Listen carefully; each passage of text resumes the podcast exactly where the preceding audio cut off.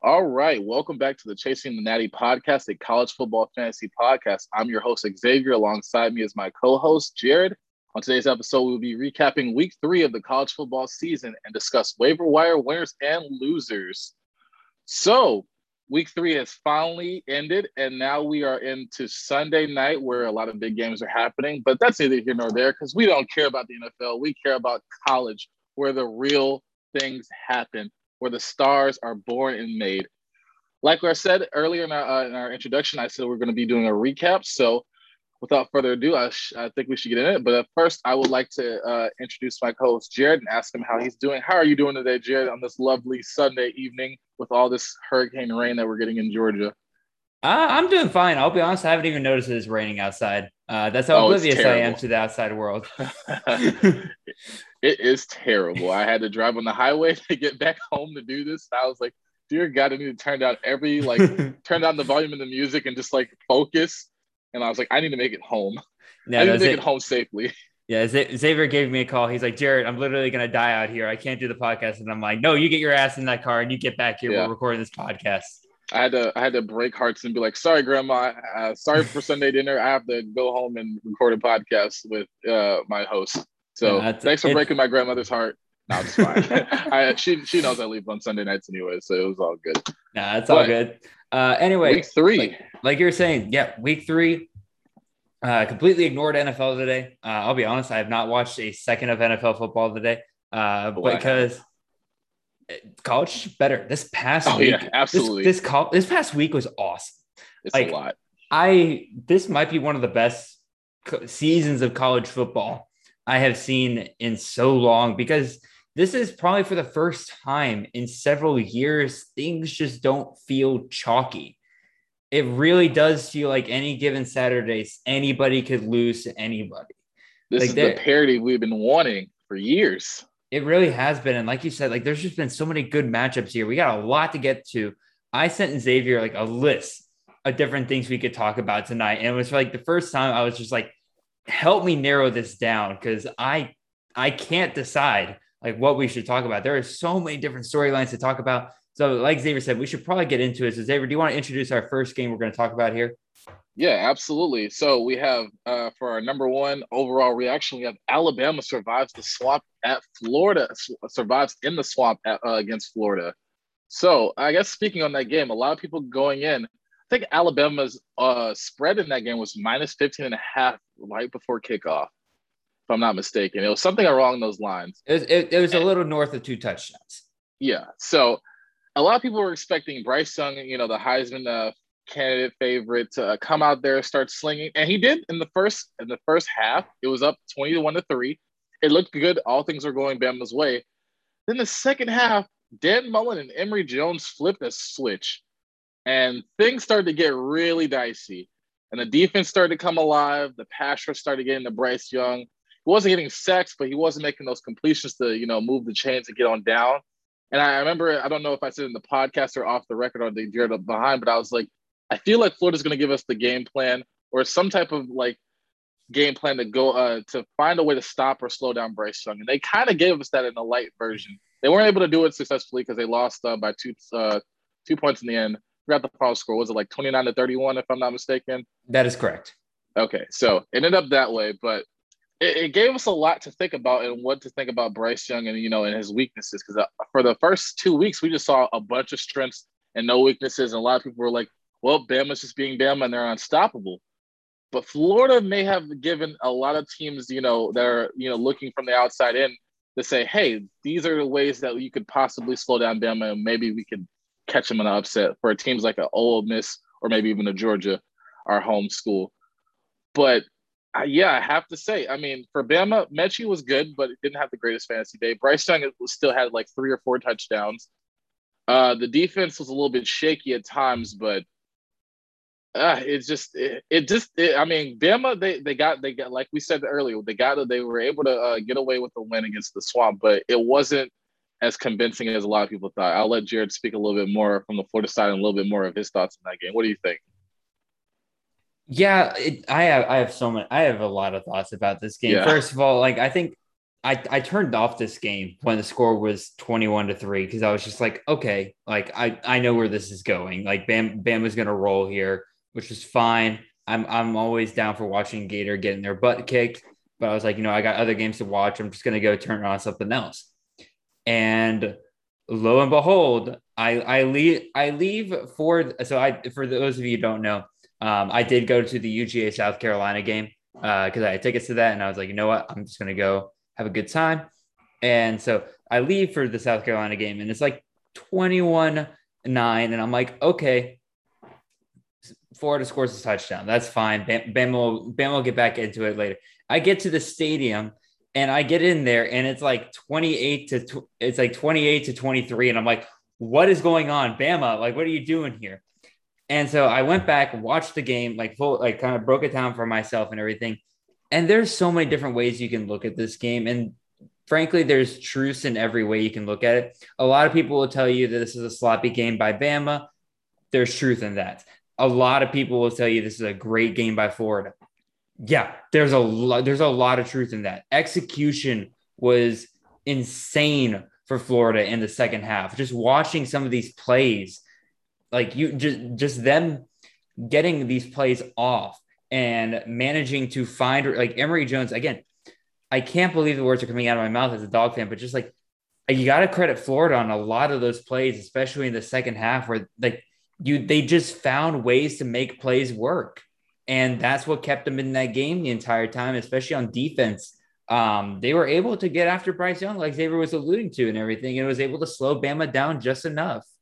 Um, you know, like is it, it again? I a lot of people are kind of questioning about like was should Bama have dropped because of this game? Should Florida have risen because of this game and everything? I think they're both fine where they're at uh, in like the rankings and everything, like AP poll and everything. Like Florida maybe bump up just a little bit because again, I think we saw the ceiling of Florida in that game. When you see them firing on all cylinders, they are absolutely a team that could take down any team in the country, and they have the potential for that. So kudos to the Gators on that. Again, that feels like vomit coming out of my mouth as a Georgia fan saying that, but even still. Um, but again, uh, Bama again, just kind of a sloppy game on some plays. Um, their defense looked off throughout most of that game. There were just times where the middle of the field, not five, ten yards down the field, was just wide open. And it was just an easy pitch and pass for Emory Jones every single time. And I'm just sitting there like, I feel like Bama doesn't leave gaps like that open on purpose. But even still, again, I think this is the culmination of what Saban's been talking about for the past two weeks, where he's been saying this team isn't there yet. This team isn't where I want it to be yet. And everybody's like, really? We just saw them stomp Miami. We just saw them stomp Mercer. Again, Mercer, not exactly anything, but like Miami is still that marquee win. And everybody's like, they, they look unbeatable. Saban, once again, proven right. Again, Bama may have stomped Miami. Guess who also just stomped Miami? Michigan State. I don't think we're ready to say that Michigan State's ready to stomp on uh, Bama or any or to keep up with Bama or anything like that. So, even so, just close game, a lot closer than I thought it was, especially after that first quarter. I was very surprised to see Florida really stick in it and they just grinded their way back towards a very solid chance to win this game. So, yeah, yeah, all without Anthony Richardson as well too. He never uh, mm-hmm. uh, played a snap in that game. And the funny thing was, it was always because of the hamstring injury. But then I went back to some tweets where he, uh, before the game, he was doing bat flips. So I don't know how much Dan Mullen was leading on with that, saying, ah, he's not fully healthy. And I was like, your player's doing bat flips before the game. I think he's ready to go at any point at the time of the game. But I will like to shout out. I, I didn't heard that. Yeah, for like 15 seconds, I'll, I'll just give credit to where credit is due.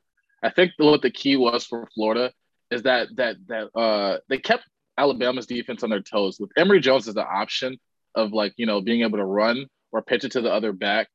Would just kept Bama just you know second guessing themselves.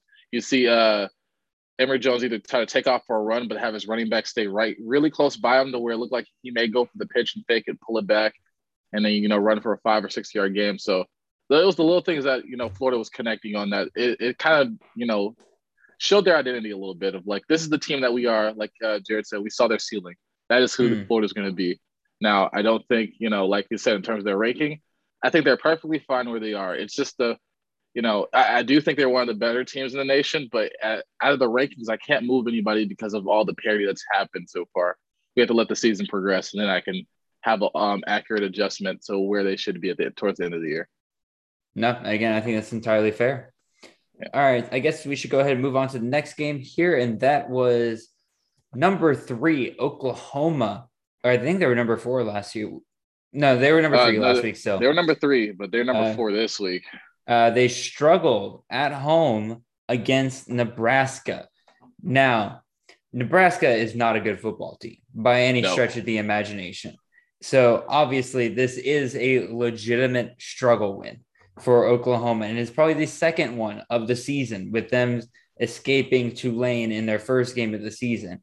So it's got a lot of people wondering now, like, is Oklahoma truly a contender for this year. Like there was a lot of hype coming in for Oklahoma this year.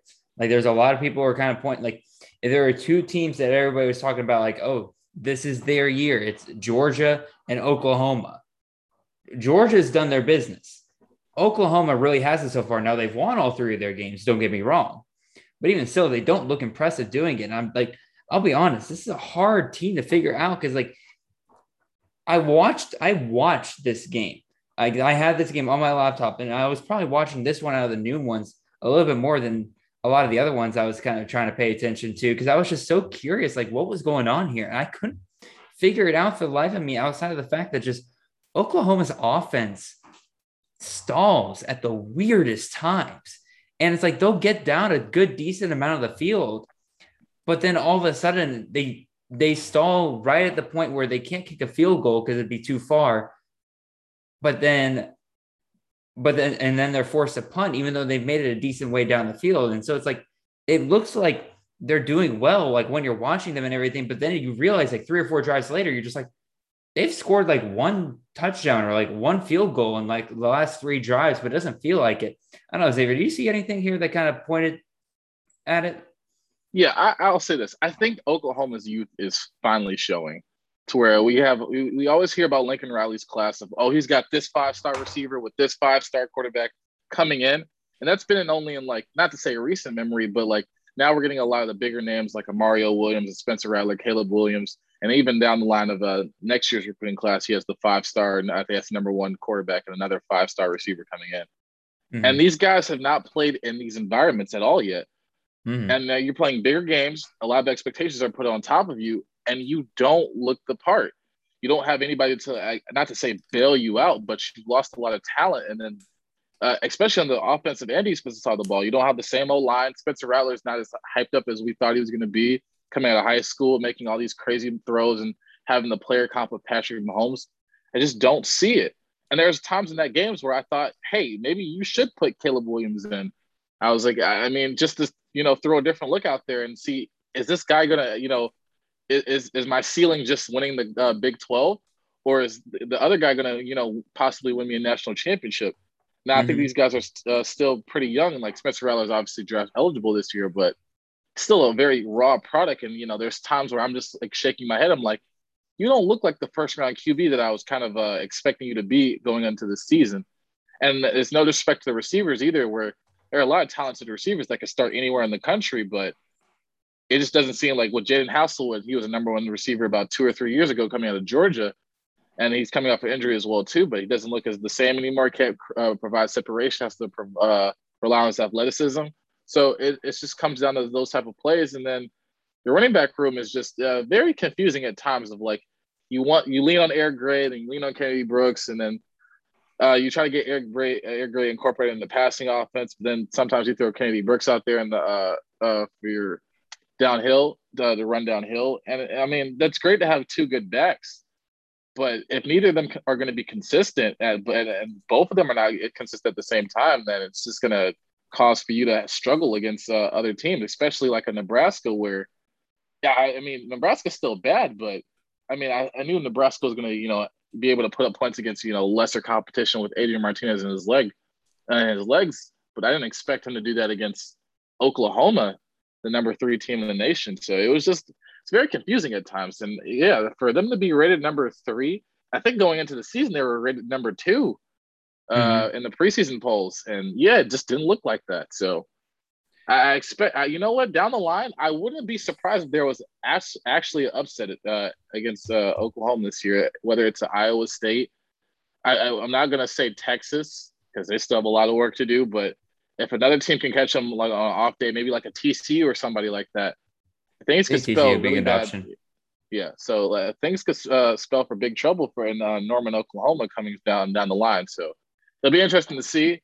But uh, hopefully they'll you know win out, make uh, win the Big Twelve and make it to the playoffs, and we'll see what they truly are. But for now, yeah, I'm not seeing it. I'm looking at the stats real quick, and uh, like we'll move on to the next game here real quick. But one thing I just that, that's boggling me. Do you know what the longest pass in this game was? Whew, uh, man, I feel like it was probably to Jadon Haselwood, but I don't know for how much. Probably for like 15 or 20 something yards. Well, it's 20. It's it was for 23 yards. It was to Marvin Mims, but still, but even still, like the lack of deep passes in this game is striking to me. Do you know yeah, what? Do you know what Rattler's average um, yards per attempt was this game? Uh, if I had to guess, it'd probably be like four or five, six. But even Six? still, okay.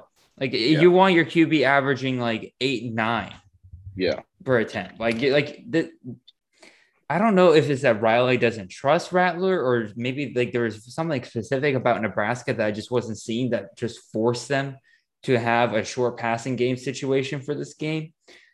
But again, there, there there's a lot of questions in Oklahoma right now, and I'd like to have them answer within these next couple of weeks.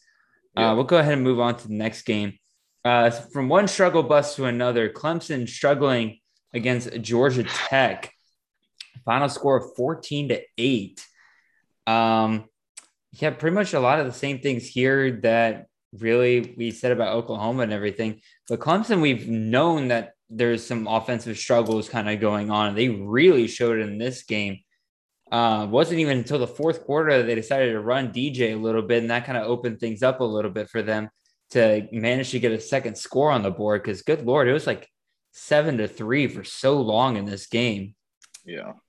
So, they had the delay though. They had the they had the rain and lightning delay, so that's why things. That's fair, but that doesn't excuse you still being seven to three at like. Oh no, not going into halftime. Tech. Yeah, no, not against Georgia Tech. That that was very confusing to me as well. It, and it's so crazy that they had DJ make 25 attempts, and he only had around about like what was it, 100 and at 26 yards passing. That, that, that just does that doesn't sound like winning football for a quarterback. If a quarterback's making 18 completions and a power five program, I'm expecting to get like, you know, 150 to 200, maybe even 200 plus. And mm-hmm. it, you know, for the old Clemson offensive, like, you know, a year ago with Trevor Lawrence, Trevor Lawrence is making 25 uh, attempts.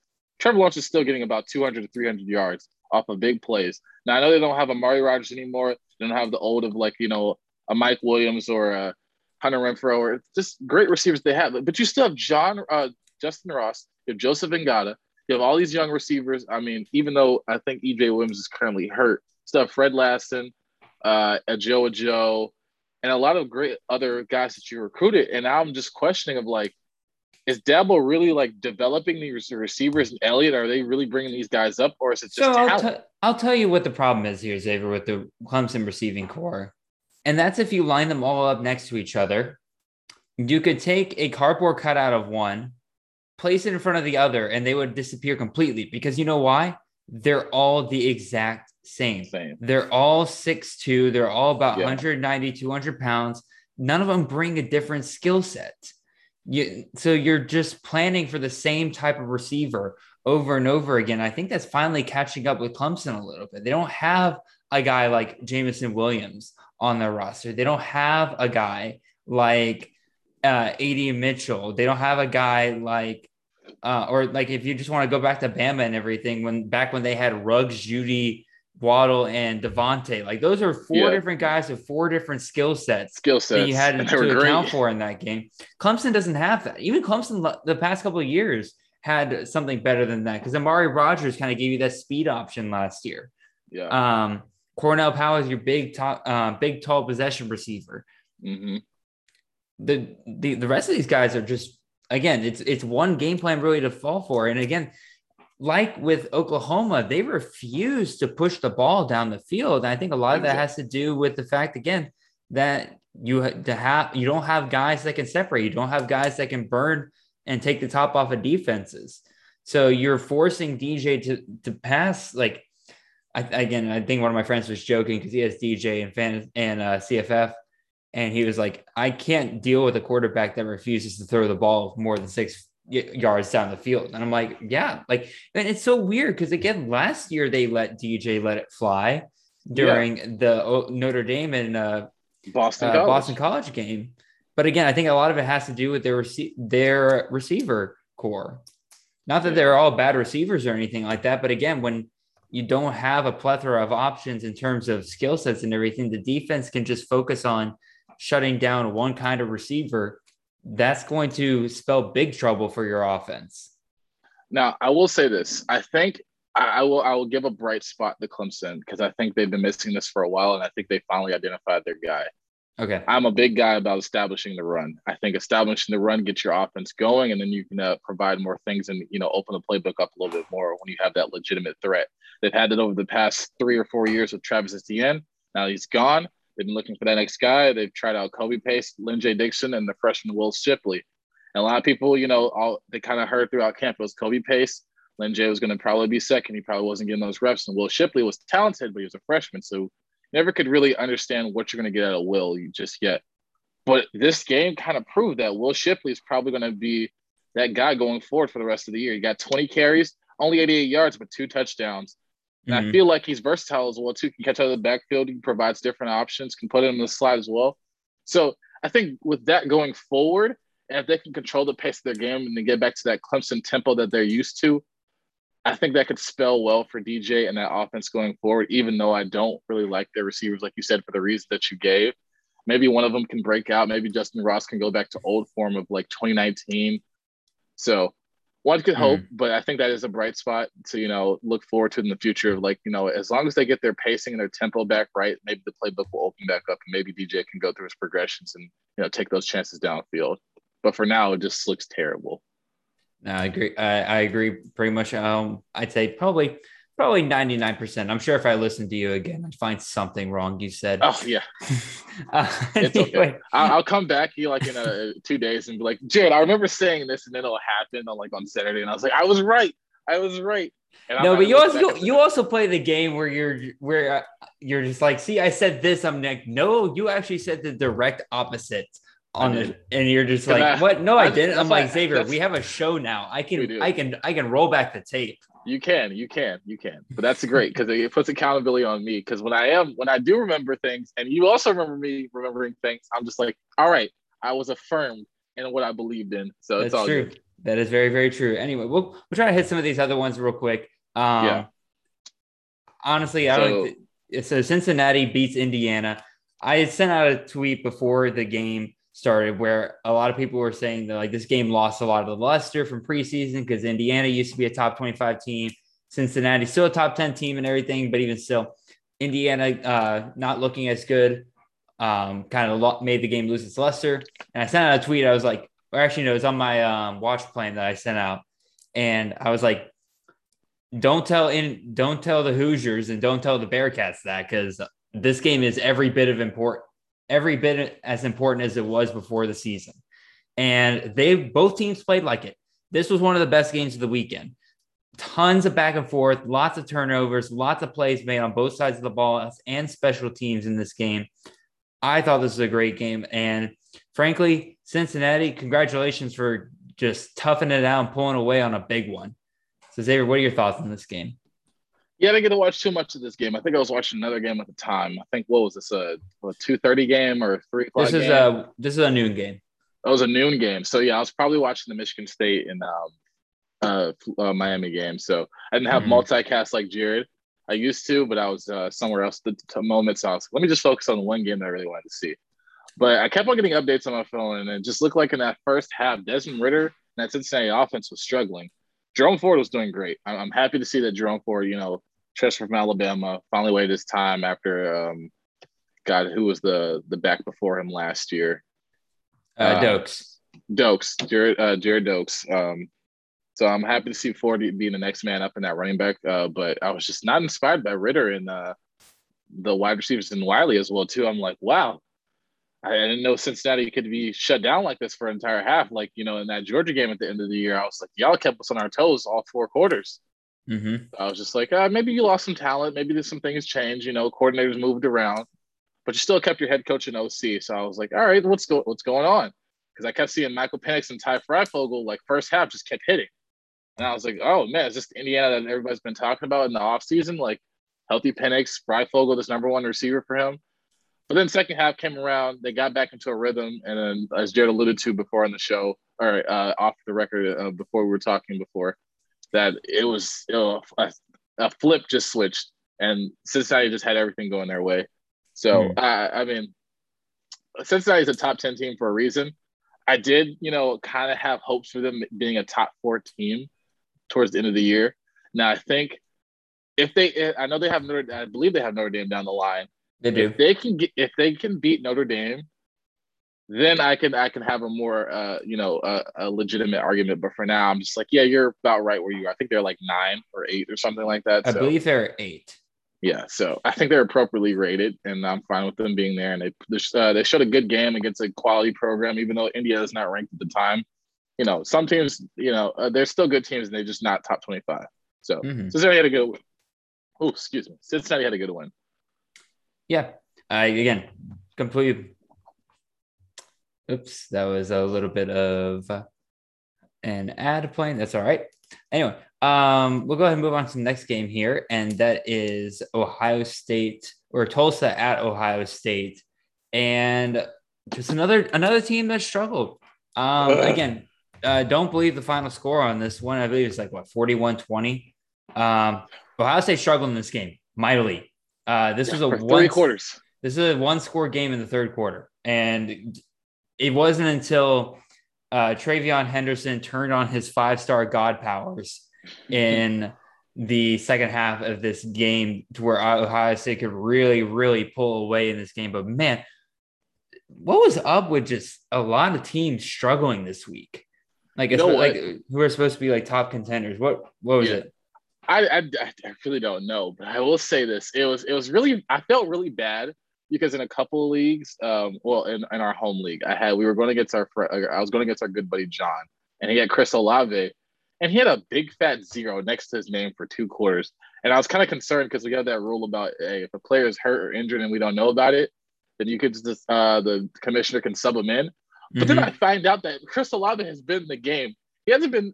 He's been targeted, or he he wasn't getting targeted for like the first quarter and just for a really long time, and then he just wasn't making the catches. And you, I was like, Ohio State took away probably one of their greatest like you know strengths of getting Chris Olave the ball. And you, this is the reason why you struggle. You didn't let your playmakers do what they needed to do early. Now, well, it doesn't help that again. Stroud was having a terrible day. Oh no, he was having a terrible day. I don't understand where, like, I know last week the Oregon loss was tough, but you're going against Tulsa. This is supposed to be a bounce back game. Like Tulsa's still a good. Well, okay, they did lose uh, early in the AAC to that. Uh, God, who they lose to? Um, they lost to that unranked team that wasn't that good and took them out of the uh, contention for uh, their conference. But neither here nor there. But Tulsa, I thought was a good team going into the year, and I guess they kind of showed that their defense is still there. But at the same time, you're Ohio State. You're this coveted program of having oh, we have the best five star receivers. We're basically almost wide receiver you, us and Alabama and LSU, if you want to pick your uh, school, whichever one you want to claim, and uh, uh, uh, choose your claim to prominence and whoever has that uh, title. But the fact that you're struggling against a Tulsa team that's in uh, that's not in a Power Five conference, and you can't spread the ball around to all these playmakers that you have is just very concerning going uh, later on to the year. And mm-hmm. I think it's going to be very it's going to be very concerning going against uh, another, uh, some of this Big Ten competition they have coming. Now it looks like some of these Big Ten uh, teams are kind of moving on uh, with some steam. Penn State got a big win over Auburn. Uh, Wisconsin still looks good. Minnesota, even though they lost the first game, if they meet them down the line, Iowa's a great defensive team. So you have a lot of stiff competition. You're going to have to rise to the occasion. Tulsa can't be that team that you're struggling against because if you're struggling against Tulsa, imagine going against Iowa in November. I mean, you're 100 percent right. And again, I think the, the big name we really need to focus on here with this game with this game is Mr. TreVeyon Henderson. Ran absolutely wild oh. in this game. well over 200 yards. I believe it's I was it 270? I think it hit like he, it was like 277. Yep, 277 and three touchdowns on 24 carries. Dude absolutely destroyed Tulsa once he was out. Once he was like handed the rock. I'm not sure what happened to Miyan Williams in this game. I'll be real. I I need to do some more research into why he didn't get a single carry in this game. Yeah, no reports have weird. come out. Yeah, no reports have come out just yet. I don't. I've been looking for a little bit, but I'll check on later tonight and tomorrow. But uh, we'll see going forward for, to, for the future. A lot of people are happy that TreVeyon got this opportunity, and maybe look like going forward he's going to be RB one, and Yo, there's no other classification. I I couldn't put TreVeyon Henderson in our list of uh, waiver wires for this week because he's owned by too many people already. But y'all, he should be 100 percent by the end of this week. There's no reason not to at least stash TreVeyon at this point. Yeah.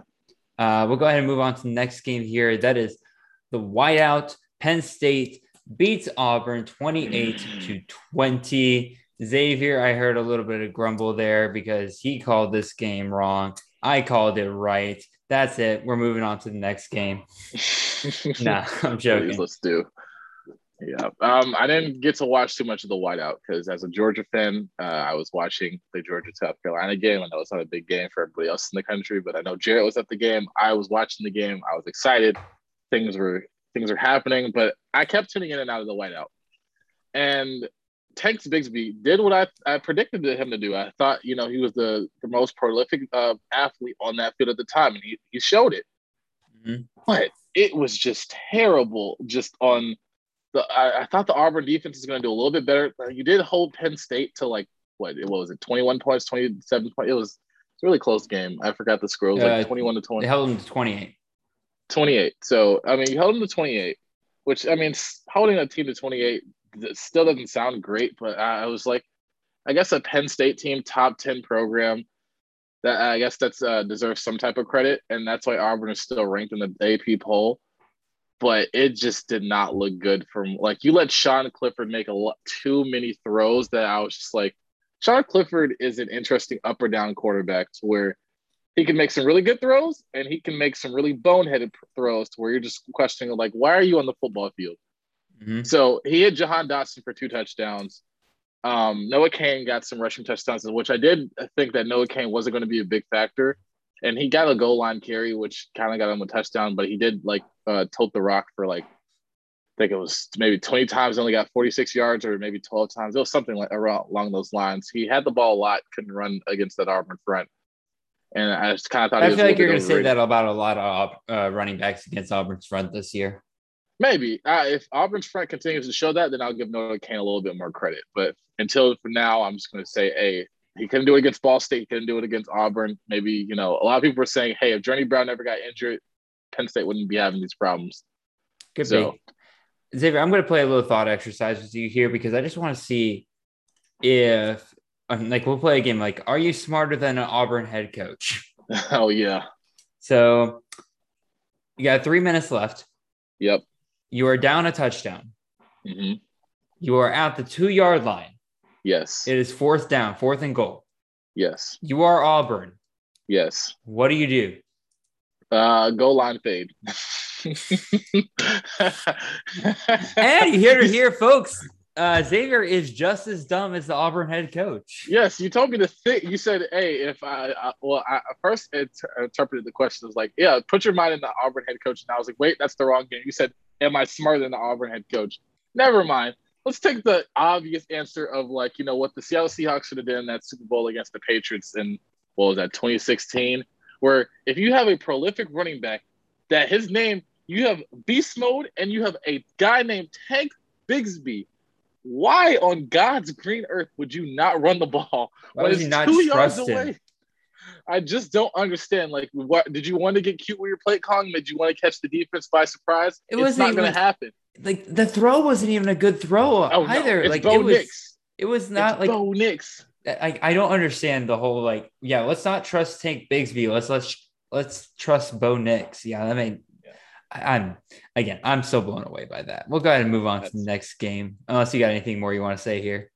No, not, uh, nothing to say. All righty, cool. So this was one that like I was playing around with the idea that this could be an upset, and I'm like, this had upset written all over it, and it happened. I didn't call it because I just had a gut feeling that UCLA would still pull out the win.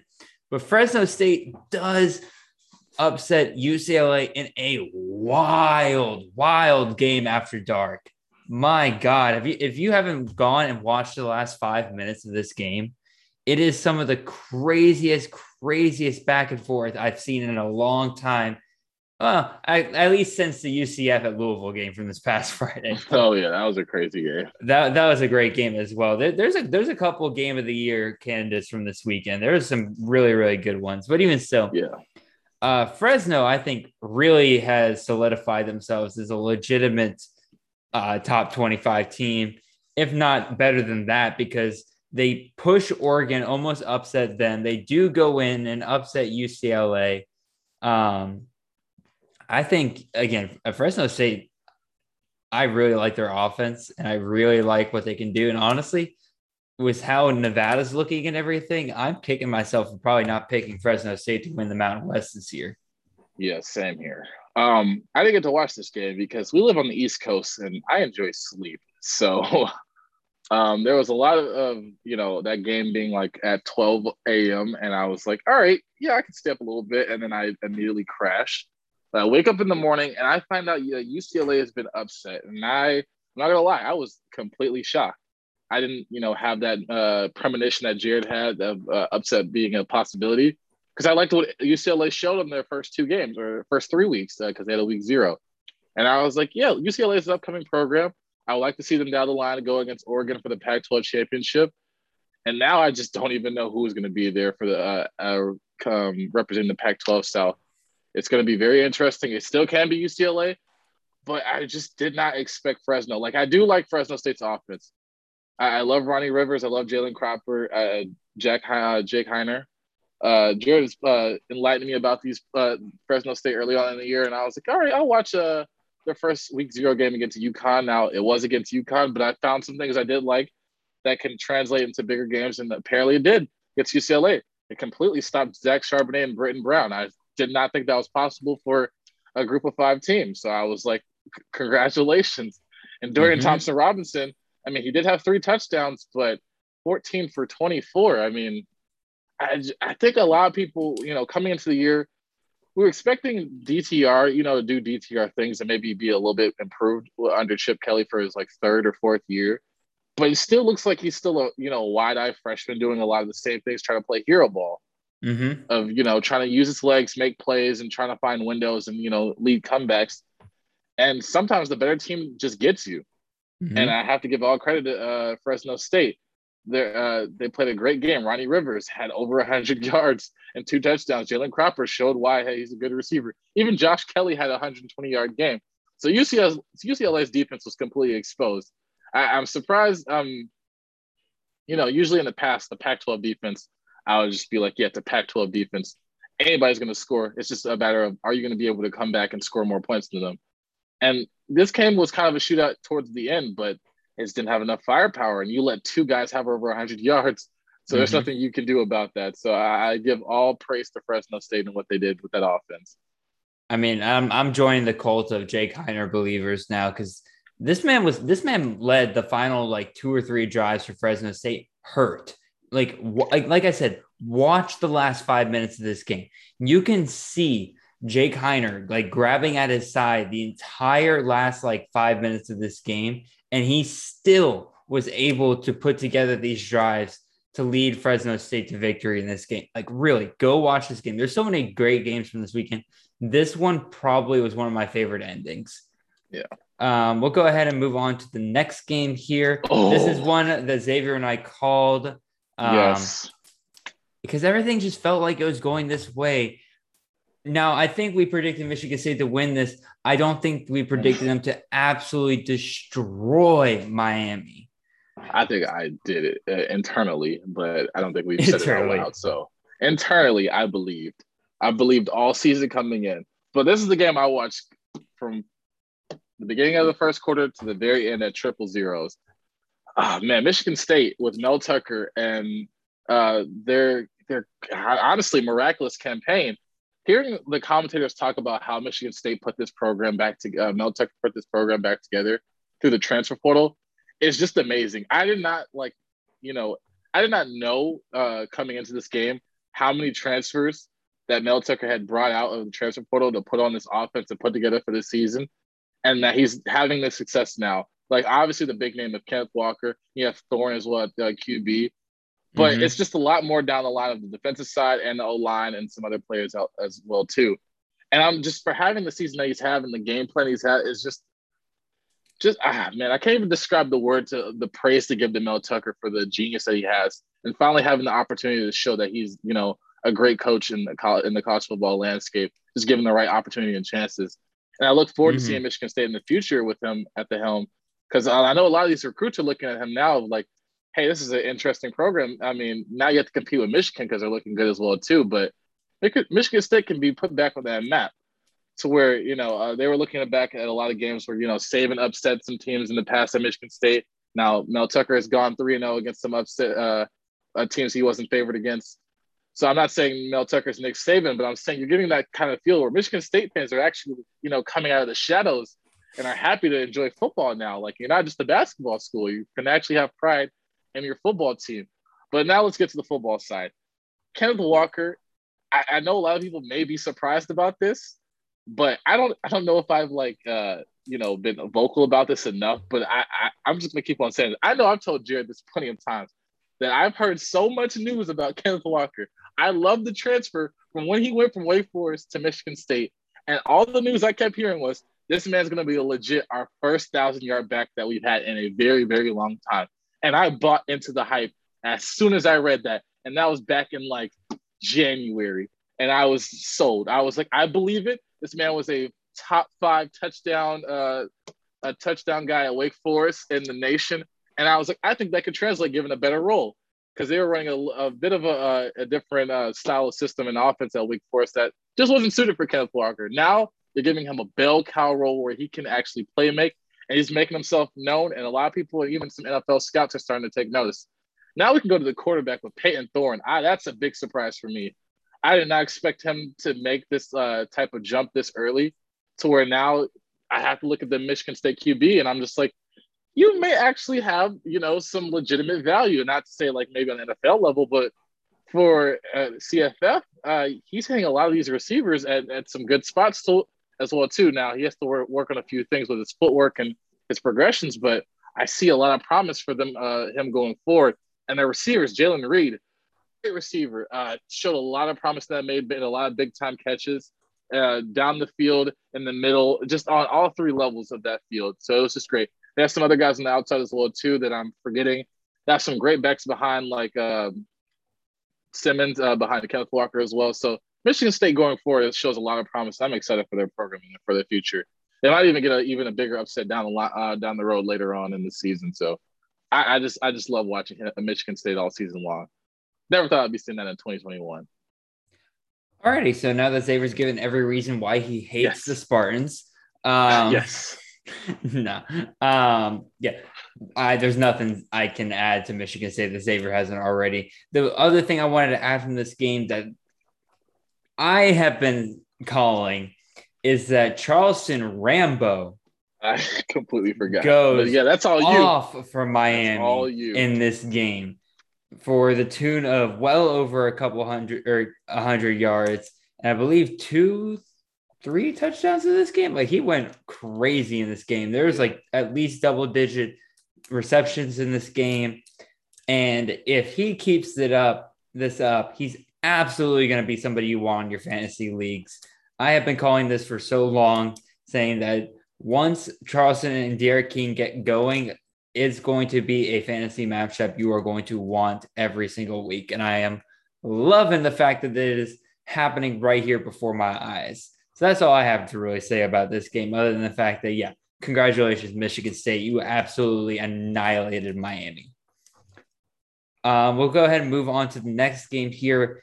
And this isn't so much as the game itself, but more just something that happens in this game and that was USC or Washington State at USC. And really, the name here is Jackson Dart. Um, man, oh man, completely just revitalized this USC offense after Kedon Slovis gets hurt. Now, Oh, again, wait, it's, can I make the joke? Can I make the joke? I saw this on Twitter. I forgot to. I wanted to shout out whoever made the tweet, but somebody else was like Kedon Slovis got Kedon Slovis. That's exactly how to describe this game. You get injured. Your, uh, your starting quarterback gets injured, and then your backup, your freshman, uh, freshman Oh, backup. okay. Yeah, yeah, comes yeah. It in. took, it, ta- it, it took me a minute, but yeah, you're right. That's exactly how Kedon Slovis got the starting job in the first place. Oh yeah. So hey, you never know. He could come to Georgia, even though I don't want him. It could happen. It could happen. I don't know. Jackson Dart looked incredible in this game, dude. I this like watching him. He's going to be something special at USC, I believe, and I don't even I I don't like saying stuff like that after one game, but man, this this offense just looked different under him. I was very very happy watching them during this game. Um, and you could kind of tell that it looks like that they're uh, they're happier to push the ball down the field with him a little bit more. And again, I like what I saw out of him. What do you think, Xavier? Yeah, uh, I, I'll give you your credit. I don't think you remember. Uh, I don't know if you remember yourself saying this, but you said, uh, "Don't be surprised if Jackson Dart uh, gets the starting job." Now, not for obviously these reasons, and you know, lights it up because No, no, I, I, bel- I, I think somebody had mentioned that, like, I, I basically had said something along the lines of like, uh, Slovis probably isn't QB one by the end of the year, yeah. and I'm now, just uh, obviously, you had different like reasonings for that because you thought maybe Dart's talent could, you know, overtake Overcome. Slovis's job. Yeah, overcome Slovis's job and performance. But Slovis was injured. Dart came in. Now he threw a couple of interceptions, but he came out and still threw for like three or four touchdowns in that game. He Mhm. obviously had a great connection with Drake London, their number one receiver now. And it just looked a lot like a revitalized USC team. Now I want people, I want you to uh, you know, reference that your tweet that you made about the future for USC. They get the right coach. Now I, I partially agree with you in some areas. Now I partially disagree with you in some, but I, I do think it's a legitimate argument that you can make. So if you don't mind sharing that with our lovely listeners. Oh, I thought I thought you were gonna I thought you were Oh, gonna no, no, say it. that's all you. No, you no, take no. the credit. I basically said like again, just watching this game and everything, like I'm like USC is a legitimate playoff contender if they get this hi- coaching hire right. There's too many great pieces on this team right now to where and like the young pieces I might add, young pieces on this team to where if they get the right coach in there that can get them right every single game, again, USC is a legitimate playoff contender within a year or two, easily, in my opinion. Yeah, as they think you- should be, as they should Yeah. be. Exactly. Like, you know, the return to prominence, like a lot of these schools, you know, of these old greats of like the Miamis, the Florida States, they, they all want to get back to that those great, those good old days of them, you know, dominating the college football landscape, and they just haven't been able to do it. And I think if anybody has a shot to be like, you know, you know, the Nebraskas of the world as well, too. I think USC probably has the best shot of returning to the old glory, considering that the conference that they're in is the Pac-12. The only obstacle you really have is just Oregon and Mhm. Oregon's recruiting at a high level. That's why I don't, I probably don't agree with you about maybe getting back to the college football playoffs so much. I think it is a possibility if you can recruit, you know, over, I guess, a, a, a period of like four or five years and get the defense together and, you know, find another great quarterback and some more wide receivers.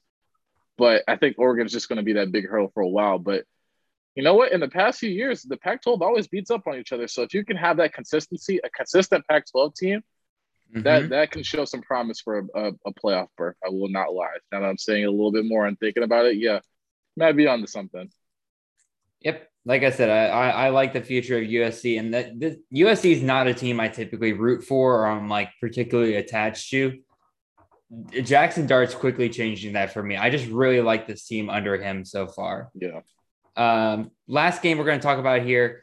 Again, this was just a wild one. Memphis upsets Mississippi State. I should say upset with big fat air quotes. Um, because there was a massive, massive, just screwed up call during this game where Calvin Austin returns a punt for a touchdown, but he only is able to do that because the referee on the field calls the play dead, which all the Mississippi State players believe he's correct. So they don't they stop the play, and then Calvin Austin just runs the ball back all the way, and they do count it on the scoreboard. And quite frankly, again, like the SEC's already already admitted they've messed they messed up the call. Um, this directly affected the fact that Memphis won the game because without that touchdown, Mississippi State wins this game. Uh, granted, now you can't always assume that because again, you never know like exactly what happens after that. But even still, like you just take away the one touchdown, bada bing, Mississippi State wins the game.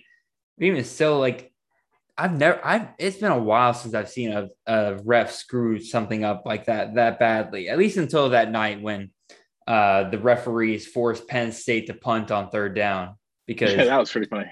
That that God, some bad officiating this weekend. But even still, that's mostly what I want to talk about this game. It was great to see Calvin Austin just go off in this game. Um, it looks like Mississippi State, we finally might have a consistent wide receiver there in Makai Polk. Not entirely sure. We'll see. But even still, that's my, I just wanted to rant about that call because it was so bogus. Yeah. Um, I, I picked Memphis in the upset. I, I did. Uh, I like their outside options. I think, you know what, Brandon Thomas, he may not have the greatest game, but looking at it, going against SEC defense, looked pretty good. And I like mm-hmm. him. I can't wait till he gets back in the AAC play. Like, I really think he could, you know, be able to run between the tackles and, you know, explode for those big runs. Now, obviously, you're going against SEC defensive linemen, but once you're going against, you know, some teams like LSU and maybe even LA Tech, good AAC teams to be able to stop the run. I think Brandon Thomas has just better talent to get past them. So I'm excited about that future. Seth Henigan, I still like. He threw, mm-hmm. uh, I think, one interception and a touchdown, a touchdown as well. So it wasn't like the greatest of game. But I still, you know, you're going to get to SEC defense, and you came in there in an environment that probably wasn't made for you. And, you know, you're a freshman quarterback, kind of expecting a little bit more mistakes. Still look mm-hmm. pretty poised, uh, promising. So I'm excited for Memphis in the future. Um, yeah, besides that, Calvin Austin looks great. Uh, probably want to see a little bit more from Javon Ivory down the line. I'm pretty mm-hmm. sure that will come, you know, more as he, he's getting used to this role as being the wide receiver too. But yeah, overall, I'm still excited. I have a lot of pieces of that Memphis offense on a, lot, a few of my rosters. So yeah, if, if, you, if you still have some play, if Seth Henigan and Brandon Thomas or Ivory still out there, I think you should take a uh, flyer, especially on uh, yeah, Thomas, especially because I think he's a prolific and great running back. All righty. So before we move on to our waiver wire winners for this week, I just want to remind everybody please make sure that you are following us on Twitter at CFF underscore Jared. He is at CFF underscore Xavier. Uh, we like answering your questions online there and everything. DM us. We try to make as much time for you guys as we can. Make sure you're following us on Spotify, Apple Podcasts, both please make sure that you are subscribed on YouTube to make sure you are up to date with everything that we can provide. Mondays at 11 a.m., we will provide you with the weekly recap from this past week. The very next day, Tuesdays at 11 a.m., we provide you our week, our upcoming week previews. And then sometime during the week, we will provide you our Kings Classic sit start discussion for the week. Uh, very soon, I will be getting back my desktop. Hopefully, everything will be in order there and I can get you guys back the awesome, wonderful graphics that you guys are used to for the show. Uh, in addition to that, yeah, I just wanted to make sure I got those reminders out while we were taking a little break here. And now we will move on to our waiver wire winners of the week. We're going a little long here, so I'm going to do this a little bit differently this week, where I'm going to go ahead and name the five waiver wires that we've picked, waiver wire winners at each position that we've named for this week. And then we're going to kind of discuss it uh, pick out which ones we want to go into further. So first, we'll go with the quarterbacks. Uh, first one we have here is Kenny Pickett, who is currently owned on the quarterback from Pittsburgh, currently owned on 31% of rosters. We have Mr. Jackson Dart, owned on 11% of rosters, quarterback out of USC, who just started this past weekend. Quarterback Payton Thorne, uh, quarterback from Michigan State, owned on 4% of rosters. Quarterback Austin Kendall, out of Louisiana Tech, owned on 13% of rosters, and quarterback Gerry Bohanon out of Baylor, on owned on 5% of rosters. So, Xavier, uh, pick a name or two out here that you really want to talk about out of these guys. Mm, I don't know. This is tough. Uh, I really don't. I I, I want to speak from experience about Kenny Pickett, but I feel like you've you've done a lot more research on Kenny Pickett than I have. You've been on uh, you've been on the Kenny Pickett train for a little while longer than me, so I'll leave you that. But I guess I could talk a little bit about Jackson Dart and uh, Payton Thorne. Uh, which, uh, it's going to be a little bit interesting to hear about Slovis's injury. I know it's a shoulder injury and he's in a sling at the moment. So it looks like for the foreseeable future, it may be Jackson Dart. Now the interim head coach say, "Hey, we don't really know who's going to be out there. It might be uh, Miller Moss, but I think everybody in, in the consensus is going to be Jackson." So mm-hmm. with him being like four percent or now eleven percent owned, that's going to skyrocket after uh, whenever waiver wires, uh, whenever other people waiver wires are uh, been able to happen or go down. I can't think of the word. I can't think of words that process. go with a process. Yes, it's late, everybody. I'm tired, but it's okay. We continue on because this is college football and we love college football. But yeah, it's definitely going to shoot up. It's probably going to get to like 40 to 50 percent when the, all those things process because a lot of people are probably scrambling a lot, especially a lot of sleep, uh, Slovis um, owners. Mm-hmm. So it's I think yeah, if you're not a Slovis owner or if you are a Slovis owner, yeah, you need to uh, prioritize having Dart as your number one. Because yeah, with that offense, like we spoke, uh, Jared spoke on and I spoke on, and with Drake London and all those weapons that USC has, even if USC loses games, they're going to still be in a shootout. I think Jackson Dart gives them a lot, uh, a good chance of you know keeping them in games and possibly winning as well. So might as well take the starting USC quarterback, especially if he's going to be good as well too, and you know gives provides a I guess a different skill set than uh, Slovis because he Dart uses his legs a, lot more, uh, you know, for a positive yardage than Slovis ever did in that mm-hmm. one game. Now it is a one game sample, but I like what I saw out of it. So going forward, I would love Dart. Now going to Payton Thorne, Michigan State has proven that hey, even though we have a great running back behind us, our quarterback is no slouch. Now I I do find at times that he takes the sack. He's not like a completely mobile guy, but against Miami, he had a few good positive uh, runs for like you know mm-hmm. 11 or 12 yards in crucial plays and on crucial downs and he makes the right throws uh, i never you know feel like payton thorne is just a terrible quarterback and not like you know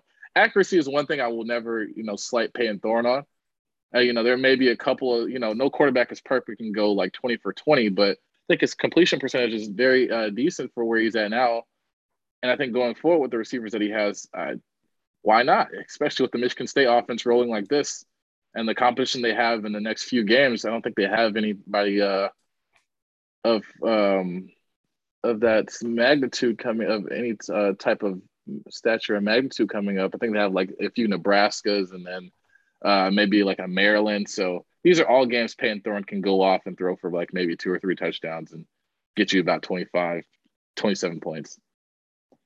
Yeah, and like you said, you you saved uh, Kenny Pickett for me, and I I've liked Kenny Pickett. I've I um this entire offseason, I thought he was one of the most underrated quarterback prospects of the year because he has a great dual threat ability. He just provides you such a safe floor.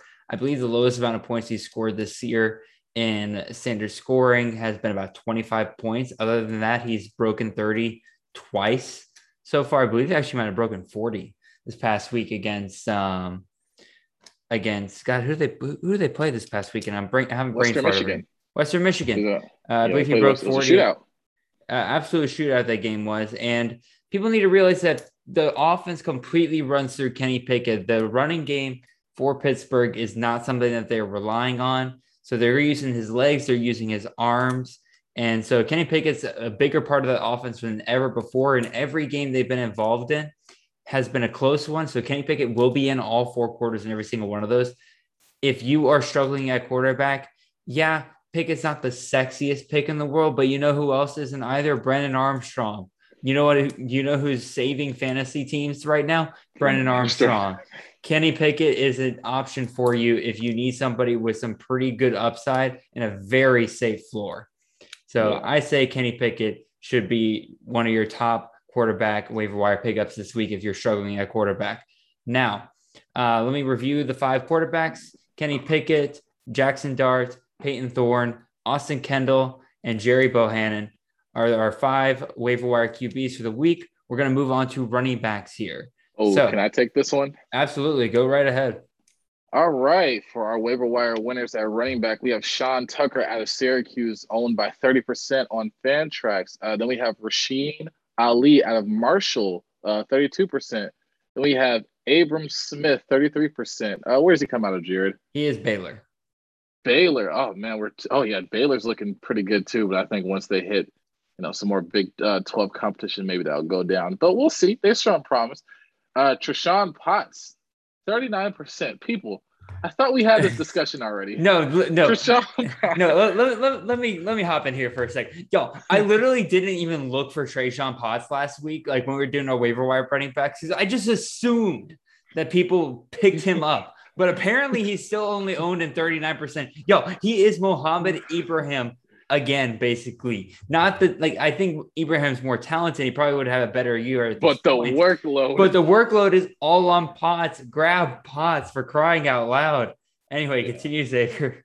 All right, now we have Jaylen Warren out of Oklahoma State at seven percent, and then lastly we have six. We have six uh, running backs. We have Will Shipley out of Clemson, freshman running back, twenty six percent ownership.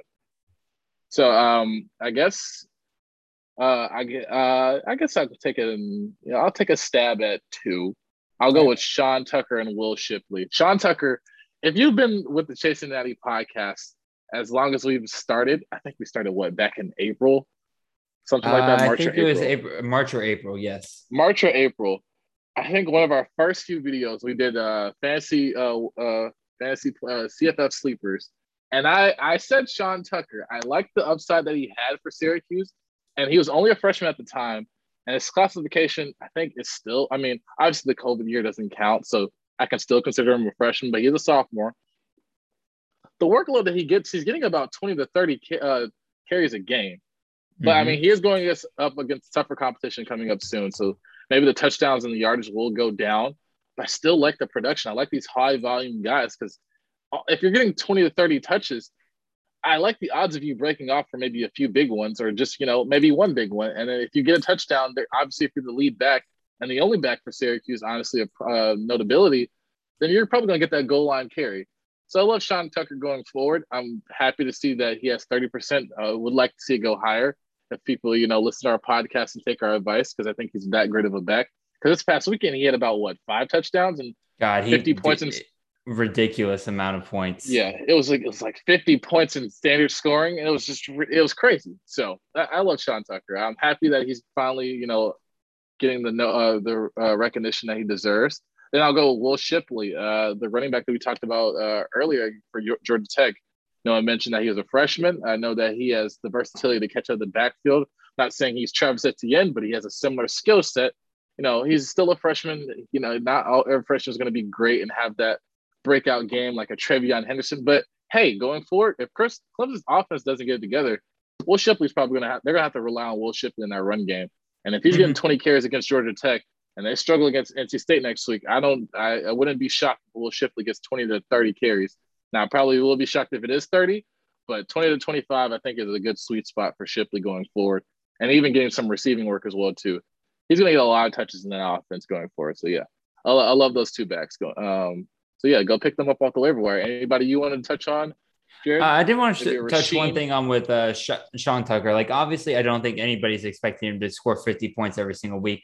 But one thing I think a little bit of context for this past week that I think people need to realize is uh, Taj Harris was not playing for Syracuse.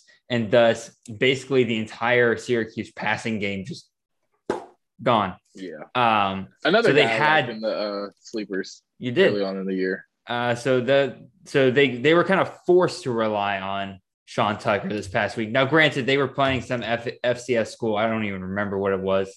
Um, and so, yeah, I Sean Tucker, I say pump the brakes just a little bit, but even still, absolutely worth picking up in your waiver wire because he's going to get plenty of work. Um, I already said my piece about Trayshawn Potts because why the guys, why the hell is he still available in 61% of leagues? He's not available in any league I'm in. I can tell you that much right now because he's uh, gone off the waiver wire already. Um, the other person I want to talk about here is Jaylen Warren out of Oklahoma State. Now, Oklahoma State's running back room is always just an enigma to try to figure out every single year. And what usually ends up happening is you find that Mike Gundy will find his one guy that he'll ride for several games at a time. So I'm not saying Jaylen Warren Jaylen Warren is a guy to pick up for the rest of the season. But I can guarantee you that now that Mike Gundy has kind of found his guy, he's going to be riding him for at least the next couple of games. And so I think Jaylen Warren is absolutely going to be worth picking up for just a couple of weeks here. And I, I, guess I'll give a little bit more context to Sean Tucker. He has scored in all his games so far, and and two of the games he had over 100 yards. Now, only against the Rutgers game where they lost, he only had 50 something yards, but he's getting receiving work as well too. So, I do like that versatility in these backs. So I, I may maybe uh, going forward, it just it, it just if you just look at Syracuse's schedule, look at the matchups, and if you find them favorable for Sean Tucker, yeah, mm-hmm. go out and get Sean Tucker and have him on your bench and throw him in for those matchups. Yeah, makes sense. Uh, all right, we'll go ahead and move. Oh, first of all, I'll recap our running backs for this week. Uh, we got Sean Tucker, uh, Rasheen Ali out of Marshall. We got Abram Smith out of Baylor. We got Trayshawn Potts out of Minnesota. We got Jaylen Warren out of Oklahoma State, and we got Will Shipley out of Clemson. So now we'll move on to our wide receivers. I'll go through those real quick. Um, first, we have Jayden Reed at 41% owned. He is the wide receiver out of Michigan State. Again, cheating a little bit. I usually go for under 40%, but again, it's just close enough. And he really should be owned on a whole lot more. I think that Mi- Michigan State passing game is good enough for us to realize that you want the wide receiver one for them this year. And Jalen Reed, Jayden Reed is that guy. Uh, next wide receiver we have up today is Nathaniel Dell out of Houston. Uh, we have Jonathan Mingo out of Ole Miss, uh, JaCorey Sullivan out of Central Michigan back on the waiver wire list because I believe he was over 40% last week, but now he's dropped under again because I don't even know why. Actually, he did pretty well last week. Um, and you got Stanley Berryhill out of Arizona, and you got Dontayvion Wicks out of Virginia. So, Xavier, pick one or two guys that you are really, really happy about this week. Uh, obviously, uh, Michigan State, Jayden Reed. I love what I'm seeing out of that. Just the Michigan staff. I feel like this has been a Michigan State just rant for me or a rave. I forgot. I forgot how those go. What's the positive one? That's rave. Uh, rave. Rave. Rave is rave. very positive. Yeah, rant. I don't know. I, I, like both of those words though. I feel like you can use them in a positive connotation, but obviously not. Definition. I mean, you are ranting and raving. I am. I am ranting and raving, and especially we're going to get ranting to later when we find our disappointments. But yeah, Jayden Reed, a great wide receiver, number one option for uh, Payton Thorne so far. Um, but I am uh, intrigued by um, Wicks out of, uh, if I'm not mistaken, Virginia, right? Yes. Uh, yeah, Virginia. Brennan Armstrong seems to be a uh, number one receiver. And honestly, with Brennan Armstrong not using his legs so much this year, I mean, he's showing a lot of great accuracy with his arm. He's putting up big numbers, like three, uh, two, three, four hundred yard games, and Wicks just seems to be that number one guy for him. Mm-hmm. And uh, I'm glad because I remember uh, when we first started out with fantasy, I remember I took a, a flyer out on Ra'Shaun Henry, the transfer that was a former four or five star wide receiver coming out of high school. And I thought, hey, maybe that would be the guy. But now it feels like it's Dontayvion Wicks, and he only owned by three percent. So why not take a chance with the Virginia offense moving, uh, moving some things and moving some shaking things in the ACC, especially with the ACC being so unstable as it is now, and feels like you know anybody can put up points on anybody. Mm-hmm. Nobody's safe. Like I don't think there's really a defense that's really shutting down anybody this season. Maybe Pittsburgh, if you want to count that, but uh, you saw what they just did, or what Western Michigan just did. But that was a good offense as well too. So we'll we'll see. Uh yeah, so you did you did Wicks, you did Reed. I'm gonna throw in here uh Nathaniel Dell. Um now granted Clayton Tune goes down, but he, so you're looking at possible uh, shift there in wide receiver prioritization, but even so Clayton Tune goes down. Dell still has a hell of a game. He's going to be the wide receiver one still moving forward.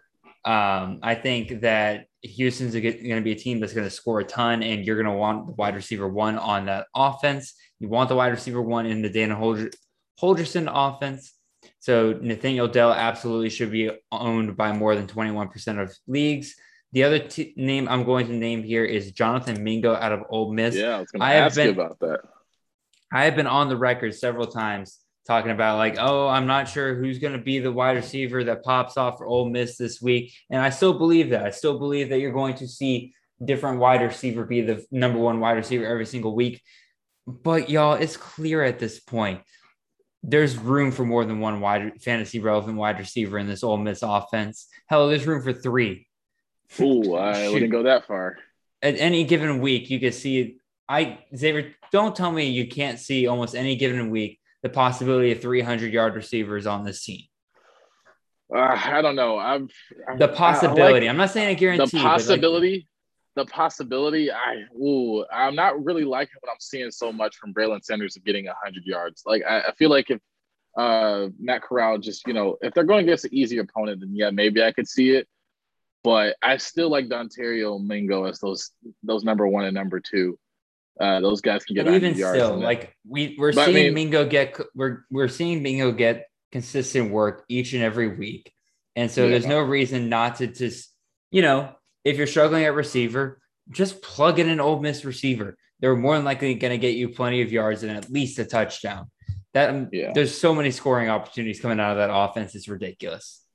Yeah, but I, I still like Drummond a lot. I feel like the way they're using him, it's just more of like they, they like Drummond a little bit more because the way he scored, he he got a rushing touchdown, which was really great. Ooh. So I was like, all right, you're getting past 100 yard games, rushing touchdowns. They must really like you. Mm-hmm. So, but mm-hmm. yeah, Mingo de- definitely had the better receiver day uh, last week, over 100 yards, uh, touchdown or two. So it was great for him. Absolutely. Um, so I'll go ahead and cover our wide receivers. We got Jayden Reed, uh, Nathaniel Dell, Jonathan Mingo, JaCorey Sullivan, Stanley Berryhill, Dontayvion Wicks, and again, if you're listening and you, there's a there's a guy or two here that like we kind of skipped over because we are kind of running a little long here, so we are going to try we're trying to shorten it down just a little bit.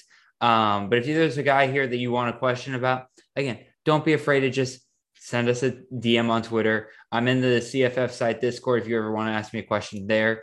Um, plenty of plenty of ways to reach us. Comment down on, down below on YouTube. We like answering questions there as well. Uh, last oh, yeah. but not least, we have our waiver wire winners for tight ends.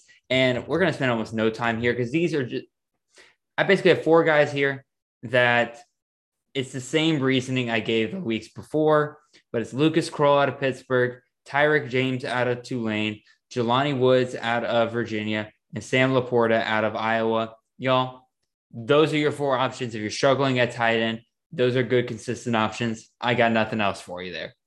Yeah, Sam LaPorta, Iowa tight end. You know what they produce out of there, so you may get a good week, but mm-hmm. it's nothing too crazy like the top guys. Even though all the top guys didn't have so much of a great week, and that's moving on to what we have. I guess lastly is our mm-hmm. airing of grievances, our big disappointments for the weeks, and we have about nine guys.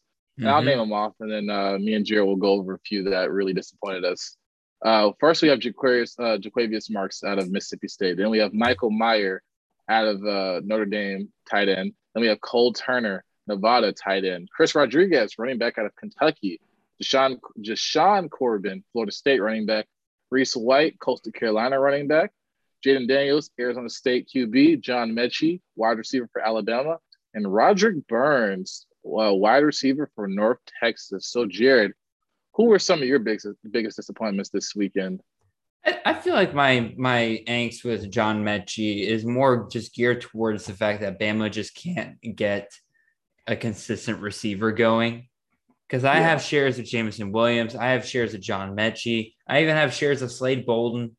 Like they just can't get a single guy going every single week that is just like that clear number one, and it's driving me nuts. Um, yeah. In addition, I'm off the Jayden Daniels train. I know he's one yeah. of your guys, but there's just not like he's got the good groundwork and everything, but like I don't know, it's just not there. It's not there. Yeah, I've dropped him in almost is, all my leagues. He's losing a little bit of his luster. I, am gonna say that he doesn't really have the receivers for him that usually like work because in the past he had an Aiyuk, a Darby, and N'Keal Harry. Now, I'm not mm-hmm. going to say that those guys carry Jayden Daniels. I think Jayden Daniels still has the talent, but I think the receivers that he has now are still very, very young and not used to this college football environment. So I won't give too much. Uh, I won't slight Jayden Daniels too much, but I am not impressed at what I've seen so much this season. Now, he can come back and you know make a resurgence. You know, if he wants to have another upset, it is the Pac-12. You never know what's going to happen after dark, so you never really know. But yeah, I, I understand why. But I will say um, I guess some of my disappointments, I really, I'll hit on three, but I'll go, I'll combine two. Michael Mayer and Cole Turner, two top tight ends. Honestly, they could be like, you know, going into the into the season, Cole Turner was just number one. wrap up like most top tight ends this weekend. Dude. Yeah, like Greg Dulcich. Uh, who else? J- did Jalen Wydermyer even have a good day? I don't even know. I don't. Even, I'll, I'll be honest. I dropped Wydermyer in the one league I had him in because they just wouldn't get work. Yeah, um, and also Trey, Trey Berry. Trey Berry had a yeah. goose egg. Uh, uh what about Durham, McBride? Yeah. Payne Durham had only like three points. Like it was a rough, rough day for the top tight ends. Yes. Tight ends just did not get used today. I don't know. Maybe we have to wait for National Tight End Day. You know how the NFL does it, but I really want tight ends to get more work, especially up at Notre Dame. Michael Mayer was like the focal point for that. Uh, it's probably that bright spot for uh, Jack Coan at, uh, for receiving option. But he seemed mm-hmm. to find some other guys too, which I'm happy for. But also, I want Michael Mayer to get some work back because I've we've seen the the potential and the talent that he has. Might as well just use him. I don't want him just to be, you know, using the blocks. So, absolutely. But I, I will. I'll talk. I'll talk about probably my biggest biggest uh, disappointment this weekend. Uh, I said biggest, uh, whatever. Uh, Chris Rodriguez, Kentucky. Kentucky. Y'all get we're getting tired. Yeah, I said biggest. Oh God. But uh, yeah, Chris Rodriguez, running back for Kentucky, had a great day against Mizzou. He had like three touchdowns on the ground and two receiving Xavier. touchdowns. It was something. Xavier, he didn't have a good day. He was the running back one last week. Yeah, and I I was like, okay, it's no brainer. It's Chattanooga. It's Chattanooga. I wasn't expecting like you know another five touchdown or four touchdown game, but I was like, all right, he'll get some work, hundred yards, maybe a touchdown, and I'm fine just let me get out of it. Let me have a ni- nice little day out of my fantasy and walk out clean. No, mm-hmm. that the offense looked terrible.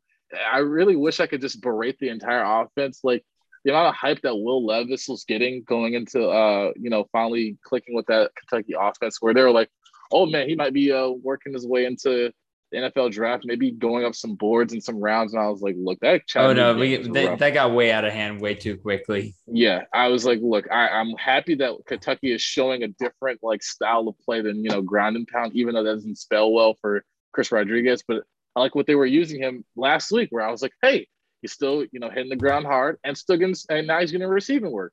So mm-hmm. use that. But against Chattanooga, they just kept trying to hit Wan'Dale Robinson and uh, Ali a lot, and I'm just like, and then they wanted to use uh, Smoke as well too, and I'm just like, I don't use your best player, give him the uh, the carries that he needs to be successful, mm-hmm. and they mm-hmm. barely escaped that game, where Chattanooga kept them on their heels, and they were slowly creeping back with field goals, and then they got a touchdown, and then Will Levis had to go hero ball and flex their SEC superiority, but it was an ugly win.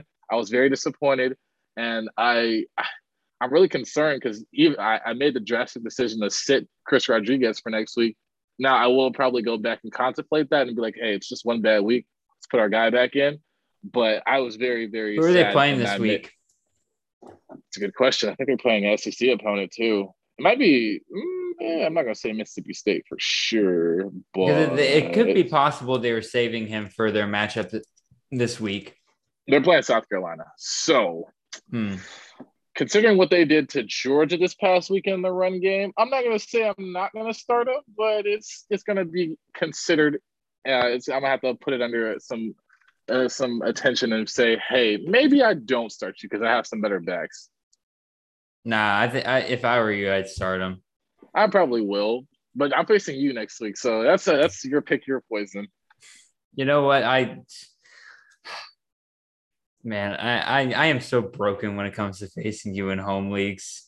I don't know. You're scary now. You have Bailey Zappe and uh. See, but okay, Corral. all right. We're, we're, we're, this is how this podcast is gonna end, y'all. Yeah. It doesn't matter how scary my teams are. It doesn't matter how bad. I literally double like our I, again. Our our league is stacked. I literally doubled my opponent this weekend. I won like yeah. 260 to 130. That does not matter. I'm going to score like 130 points next week because either I've just psyched myself out or that's just my luck. And that always happens when I face Xavier. I don't understand it. It is some serious level of CFF voodoo that goes on with that kind of stuff. I don't get it. I don't get it. Yeah. So hopefully this weekend will be this only the second time that I think I think I still only have one win against you. You do. You do. Like eh, it, has been like two or three seasons now. it's it's been a rough time for me, y'all. It's been really rough when it comes to faith. Because again, everybody else, I'm fine. I'm fine. I'm fine. Yeah. For some reason, Xavier is my demon. So that's we what we're gonna. What'd you say? we all have them. I finally beat mine and John last week. I was like, please God, don't let me lose. I forgot that. Eh, okay, no, that's the other thing, y'all. I like Xavier will lose to everybody else in the league, but as soon as he faces me, for some reason, his team just finds the juice. It makes no sense. I will destroy everybody. He'll lose to everybody, but it's like as soon as I face him, it got what was it? God, it, it was like Ole Miss and Bama a couple years ago and everything, where it's just like no matter what, Bam or Ole Miss is going to find a way to beat Bama for some reason for like two or three years in a row. There, it was weird. Yeah. Anyway, I'm getting on a massive rant way too long there. Y'all, yeah, thank you guys so much for listening tonight. Like I said earlier, please make sure you're following us on Twitter at CFF underscore Jared, and he is at CFF underscore Xavier. Please make sure you're following us on Spotify and Apple Podcasts. Please leave those five star reviews or any star reviews, really, that you really want to leave because I enjoy reading them all, regardless. Uh, if you have any uh, tips for the show or anything like that, like things to make it better, please leave it down in the comments below on YouTube. Make sure you subscribe there as well. Hit that notification bell, all that good jazz. You guys know what you're doing over there. Um, I believe that's about it. I think I hit all. I think I hit all of our platforms. Xavier, anything else you want to add in here? Nope. Uh, thanks for listening. Like Jared said, uh, we're looking forward to week three. We'll have that preview uh, coming soon. Uh, I guess we're gonna uh, uh, um, uh, week four. Week four. Oh God. See, that's the that's how late it is. It's twelve, and we're gonna have to either record in the morning or tomorrow. So either oh, no, way, we, we, are not recording the, the preview tonight. so, all righty, y'all. Appreciate y'all listening in it's been an awesome week of college football. We're excited about next weekend. We're excited to bring you the content later this week with our week four preview and also our King's Costa to start discussion. Make sure you listen to that. Until then, see you guys and go win your leagues.